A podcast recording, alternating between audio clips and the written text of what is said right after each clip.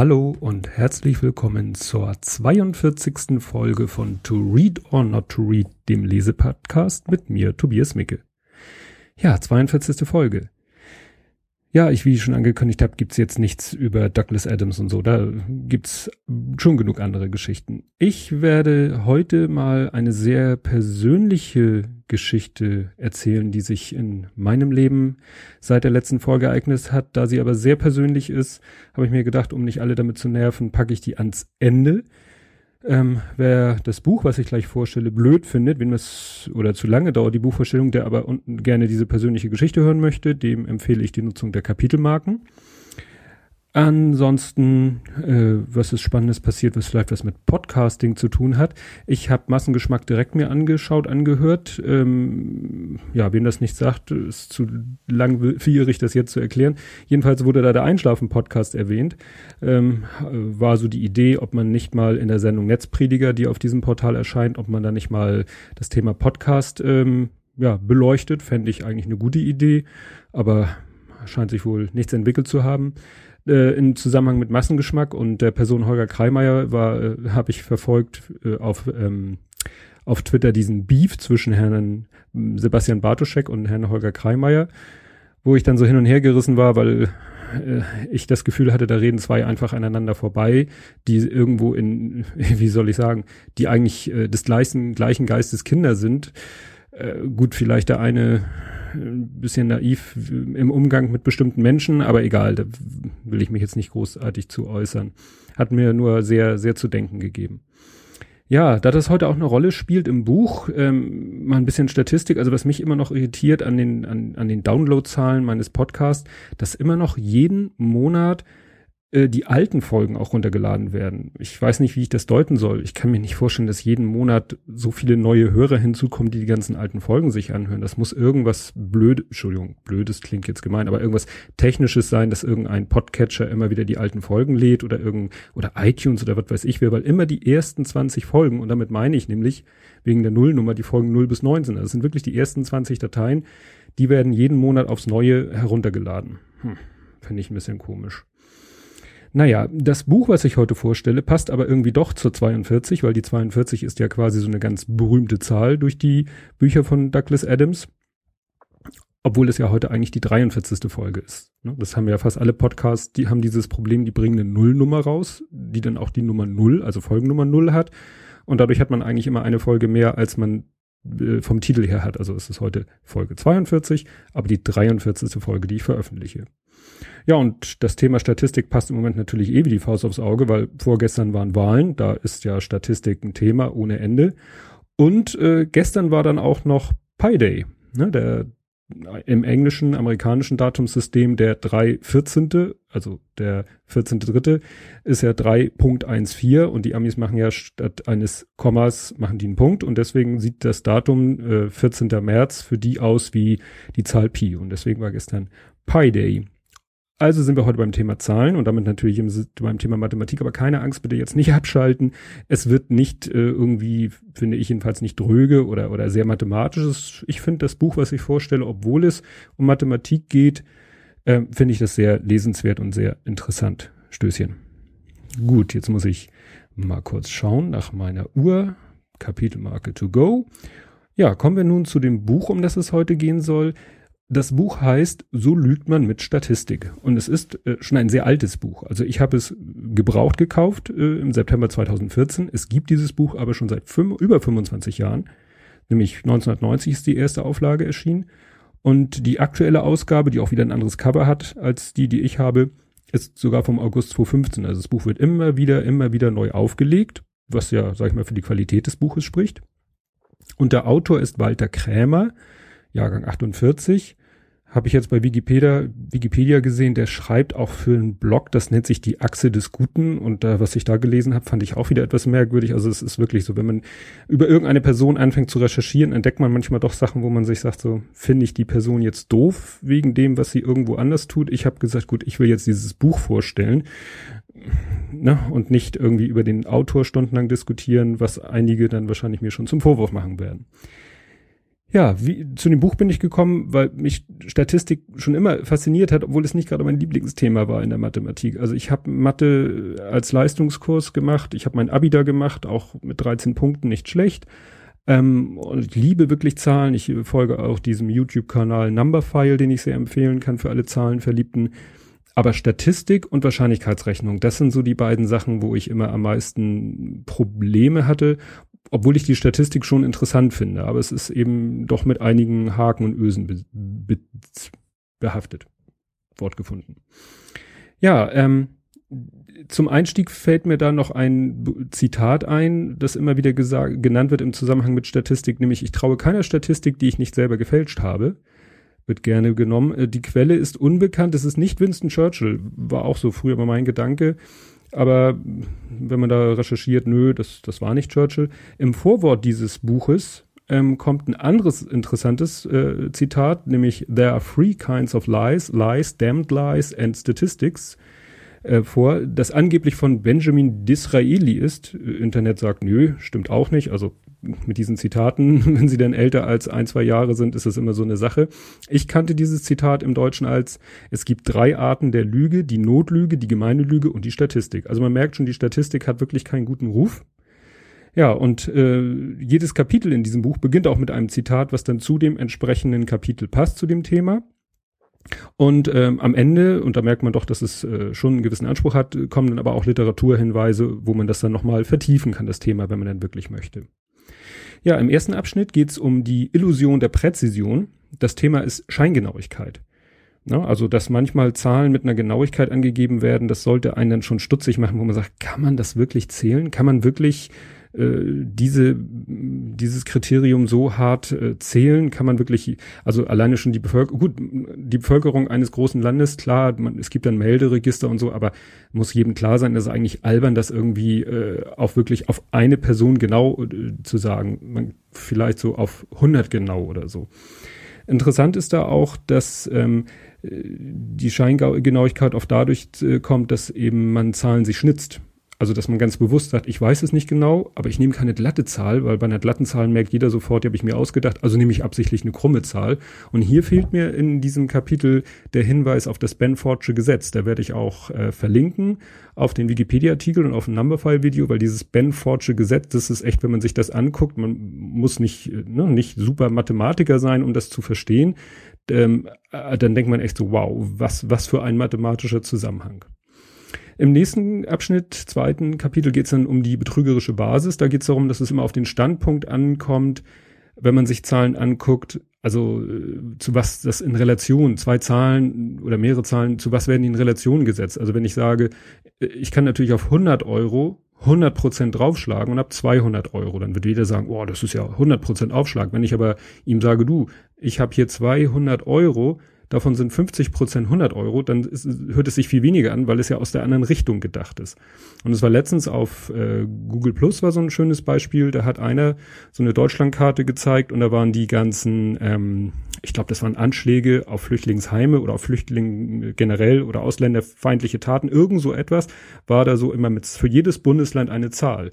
Und dann hat irgendeiner auch gesagt, naja, ist ja toll, ähm, das sagt so gar nichts aus, man muss sich doch mal überlegen, man muss das zu irgendwas in Relation stellen. Also klar, jeder Anschlag auf ein Flüchtlingsheim oder auf Flüchtlinge generell ist Mist, aber wenn man es irgendwie die Bundesländer miteinander vergleichen will, um irgendwie vielleicht dann auch ein Bundesland zu bashen, dann muss man das zu irgendwas in Verhältnis stellen. Und da bietet sich dann an zum Beispiel die Bevölkerungszahl. Aber nun kann es natürlich sein, dass in einem Bundesland vielleicht viele Menschen leben, aber sehr wenig Flüchtlinge.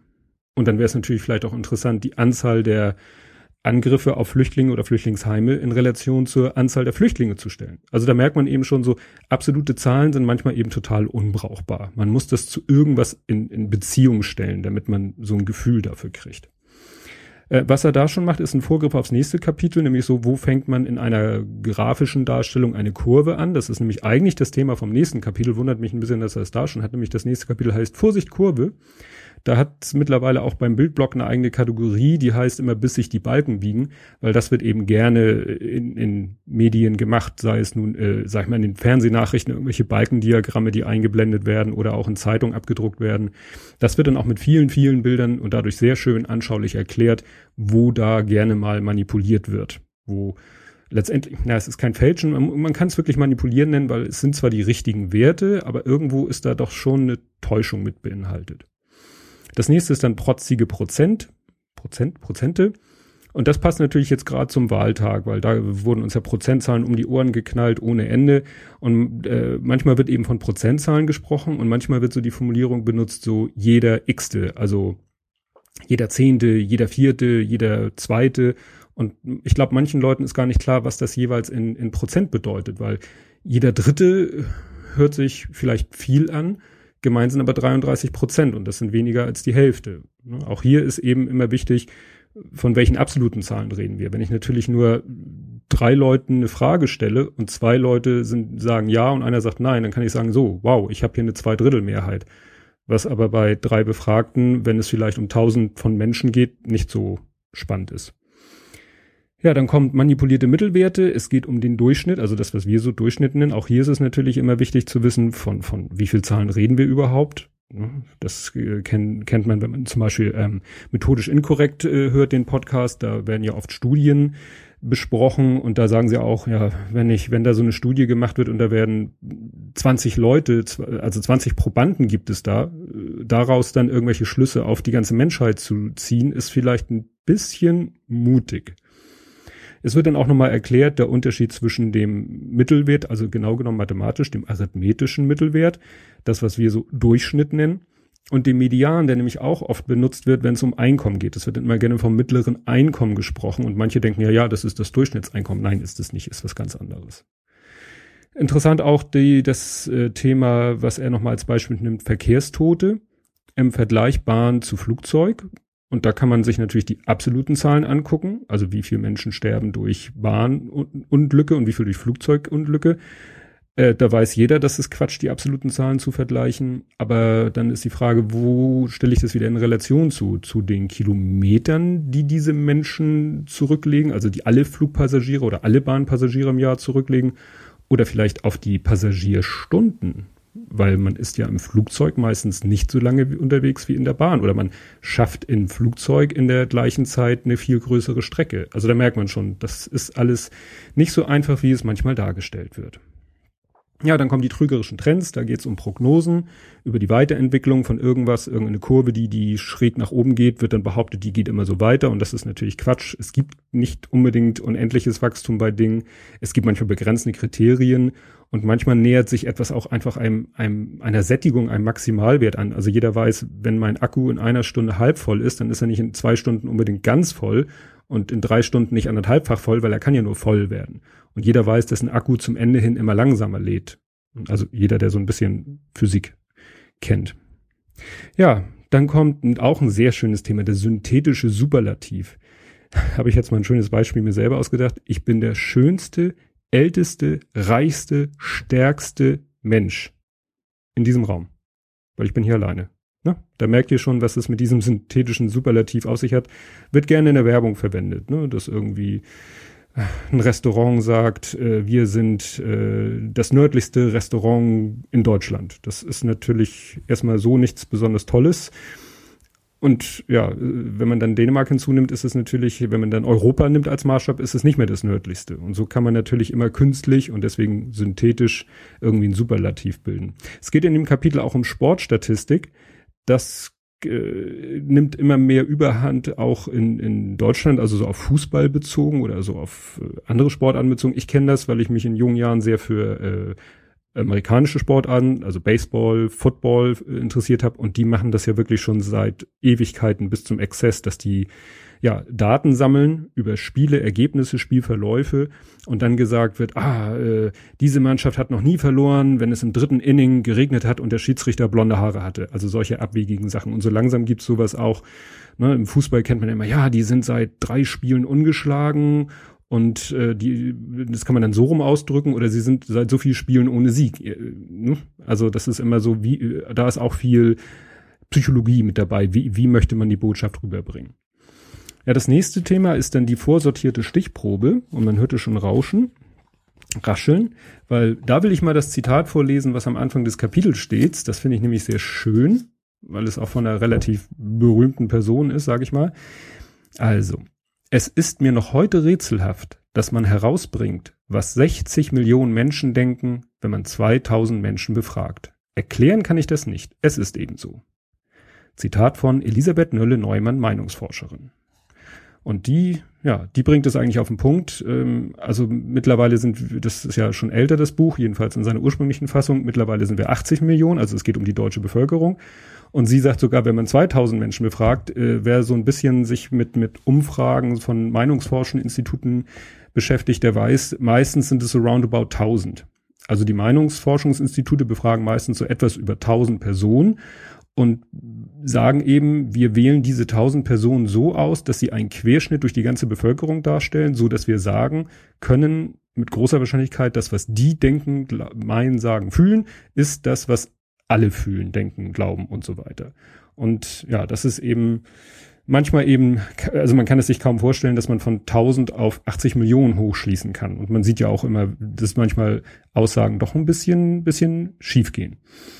Ja, es geht eben um das Thema, die Stichprobe repräsentiert nicht immer die Gesamtheit. Ne? Jetzt hatten wir gerade bei den Wahlen das Thema mit den Nichtwählern. Alle sagten, ja, die Nichtwähler müssen zur Wahl gehen, damit die Rechten keine Chance haben. Und dann kamen die Wahlergebnisse und dann kamen die Zahlen mit der Wählerwanderung und alle so, oh nicht so prickelnd. Die nicht, die die äh, AfD hat ja sehr viele Nichtwähler rekrutiert. Also äh, gut, es gab auch aus den anderen Parteien Ab Abwanderer zu den Nichtwählern, aber die hätten das wahrscheinlich nicht so leicht kompensieren können. Also die Wahlbeteiligung war ja teilweise gar nicht so schlecht. Also da muss man eben halt aufpassen, da nicht irgendwelchem Irrglauben aufzusitzen. Ein schönes Beispiel aus dem Buch ist dann noch, dass die Amerikaner im Zweiten Weltkrieg sich angeschaut haben, äh, wenn die Bomber von ihren Flügen zurückkamen, haben sie geguckt, wo sind die getroffen worden, wo sollten wir vielleicht die Panzerung verstärken und dann merkten die irgendwie, hm, also die sind fast überall getroffen worden, aber da in der Mitte des Rumpfes sind sie nicht getroffen worden. Wieso das denn nicht? Ja, dann brauchen wir da ja auch die Panzerung nicht verstärken, bis dann einer auf die Idee kommt, was für ein Quatsch. Die, die da getroffen worden sind, die sind natürlich nicht zurückgekommen, weil da war der Tank. Wer da getroffen wurde, der hat es nicht zurückgeschafft. Also ein schönes Beispiel für falsche Stichprobe. Ne? Sich Gedanken darüber machen, welche Flugzeuge können wir uns überhaupt angucken? Ja, die, die zurückkommen. Und die, die zurückkommen, sind zwar getroffen worden, aber an völlig uninteressanten Stellen. Die brauchen wir nicht panzern. Wir sollten die Stellen panzern, die nicht getroffen worden sind wie gesagt, das Buch ist voll mit solchen anschaulichen Beispielen. Das möchte ich hier nochmal erwähnen. Ja, dann kommt nochmal was zur grafischen Darstellung, das frisierte Piktogramm. Da geht es diesmal mehr so um, um Symbole, die irgendwelche Zusammenhänge darstellen sollen. Was weiß ich, der Umsätze oder äh, verkaufte Autos und dann wird das dargestellt durch verschieden große Autos. Also jeder Autohersteller wird dann durch ein verschieden großes Auto dargestellt. Da muss man sehr aufpassen, weil dann wird einfach, äh, wenn man da ein Symbol hat, dann wird das Symbol einfach doppelt so hoch und doppelt so lang gemacht. Und das, wenn der Umsatz doppelt so hoch ist. Aber das Auge nimmt dann wahr, dass es ja die vierfache Fläche ist. Ne? Auch wieder so ein ganz, muss man sich nur einmal Gedanken drüber machen und dann merkt man, aha, da ist irgendwas faul. Ja, nächstes Kapitel, ähm, wie es in den Wald hineinschallt. Da geht es darum, wie die Art der Fragestellung bei Umfragen, was ja davor schon Thema war, wie die Art der Fragestellung schon Einfluss auf das Ergebnis hat. Also zum Beispiel gibt es wohl offensichtlich Studien, die besagen, Menschen sagen lieber Ja. Also äh, antworten lieber mit Ja. Wenn es so ein Thema ist, wo sie so schwanken, einfach die Frage so formulieren, wie man möchte, dass mehr mit Ja antworten, dann werden auch mehr mit Ja antworten. Das hat man getestet, hat ne, dasselbe Thema in zwei verschiedenen Fragen formuliert und je nachdem, wie man es formulierte, Ja hat meistens gewonnen, wenn es um solche kibbeligen Themen ging. Da merkt man vielleicht auch selber, wo man manipulierbar ist. Ja, dann äh, das nächste ist statistisch oder wirklich arbeitslos, ist ein beliebtes Thema bei politischen Kabarettisten oder auch sonst so, nämlich das Thema äh, unsere Arbeitslosenzahlen. Wie, wie errechnen sich die? Was sagen die überhaupt aus? Äh, ist das überhaupt eine vernünftige Zahl? Wird immer wieder mal auch irgendwo aufgegriffen, dass, was weiß ich, dann ist einer krank. Und wenn jemand, also ein Mensch ist arbeitslos, wird dann krank und dann fliegt er aus der Arbeitslosenstatistik, wo man natürlich überlegen kann, ob das sinnvoll ist oder nicht. Ja, das nächste Thema geht in die gleiche Richtung. Arm und Reich. Wie definiert man Armut? Ist auch, ne, also gerade wenn man Volker Pispers oder so, der rechnet einem dann gerne mal vor, wann man denn arm und wann man reich ist nach irgendwelchen komischen Definitionen. Also da merkt man auch, dass der Autor eben auch so mit wirtschaftswissenschaftlichen Themen sich auseinandersetzt. Ja, dann geht's nochmal um Karten, also im Sinne von Landkarten. Ne, das wissen ja auch einige nicht, dass so die Karten, wie wir gerade, ich sag mal, so der, die typische Weltkarte, die wir uns angucken, die wir alltäglich irgendwo sehen, da ist natürlich Europa immer in der Mitte. Hat kein Mensch gesagt, dass das so sein muss. Man könnte auch Asien in die Mitte packen, aber wir als Europäer machen natürlich eine Weltkarte so, dass Europa in der Mitte ist. Und dann natürlich immer das leidige Thema, die Welt ist eine Kugel. Ja, ne, an die Flacherde-Fraktion, ja, die Welt ist eine Kugel. Aber ähm, wie stellt man das auf einer Plattenfläche dar? Und dann entstehen diese Verzerrungen und dann sehen plötzlich einige äh, Länder viel größer aus im Verhältnis zu anderen Ländern, als sie in Wirklichkeit sind. Ne, jeder kennt das, wenn irgendwo auf einer flachen Karte ein Flug eingezeichnet ist von Hamburg nach New York, gibt's keinen Flug, aber nur als Beispiel, dann ist es so ein Bogen und alle sagen, wieso fliegt der nicht direkt? Wieso fliegt der ein Bogen? Ja, man muss es sich halt auf einer Kugel vorstellen, da ist es dann eine direkte Verbindung. Ja, dann kommt als nächstes wir sind gleich durch, keine Sorge. Ich bin nur gerade so im Rausch hier. Äh, Korrelation kontra Kausalität. Auch das ist schon fast ein Internet-Meme, das so aus Spaß Kurven gezeichnet, also eine Grafik mit zwei Kurven, die irgendwie parallel laufen und wo man dann sagt, oh, da besteht ein Zusammenhang und dann liest man, was die Kurven darstellen und denkt, nee, da kann kein Zusammenhang zwischenstehen, aber es wird manchmal eben ein Zusammenhang gebildet zwischen Sachen, wo keiner ist.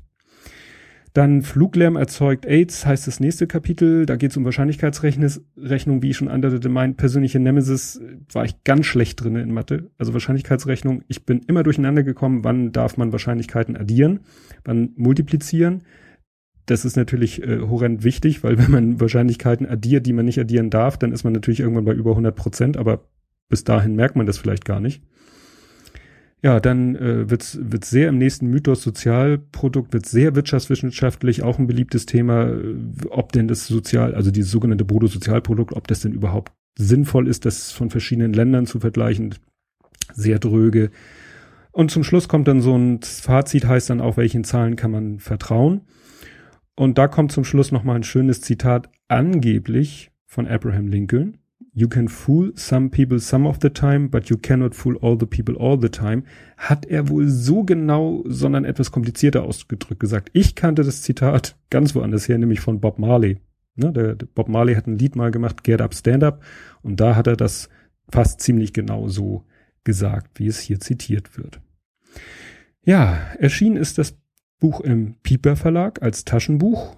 Wie gesagt, jetzt auch ganz in der aktuellen Auflage, auch als Kindle bei Amazon. Das soll's zum Buch gewesen sein.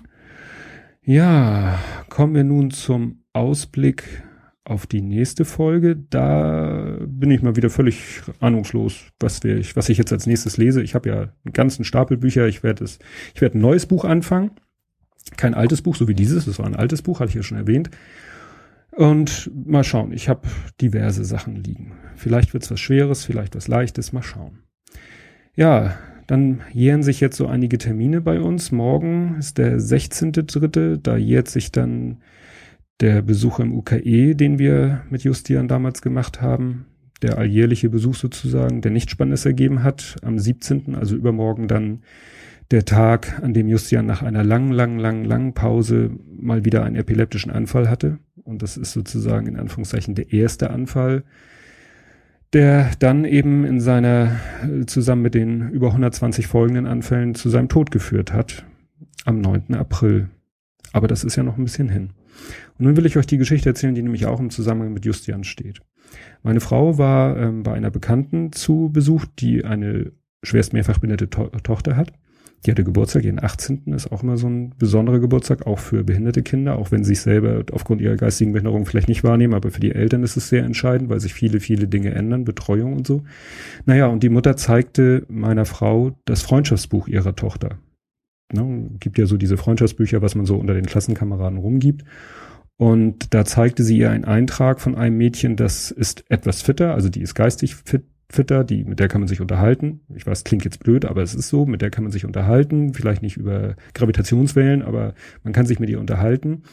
Die sitzt im Rollstuhl Und äh, in diesem Freundschaftsbuch und sie und sie kannte Justian und sie hat ihn sehr sehr sehr gemocht. Das muss man auch wissen. Und in diesem Freundschaftsbuch sollte sie, ne, sollte jeder so hinten drei Wünsche eintragen. Und äh, der erste Wunsch war, sie würde gerne laufen können. Und das zeigt natürlich, dass so behinderte Kinder, die geistig fit sind, die sind sich ihrer Behinderung bewusst, vielleicht nicht der geistigen, aber der körperlichen Behinderung. Deswegen ihr Wunsch, ich würde gerne laufen können. Das zweite, weiß ich nicht, ist auch uninteressant. Und ihr dritter Wunsch war, dass es Justian gut geht. Und als meine Frau mir das am Wochenende erzählt hat, war es mich doch sehr gerührt, dass dieses Mädchen fast fünf Jahre nach Justians Tod immer noch an ihn denkt und dass ihr Gedanke bei ihm ist, dass sie sich wünscht, dass es ihm gut geht. Und das wollen wir doch sehr hoffen. Wir hören uns nächste Woche wieder. Tschüss.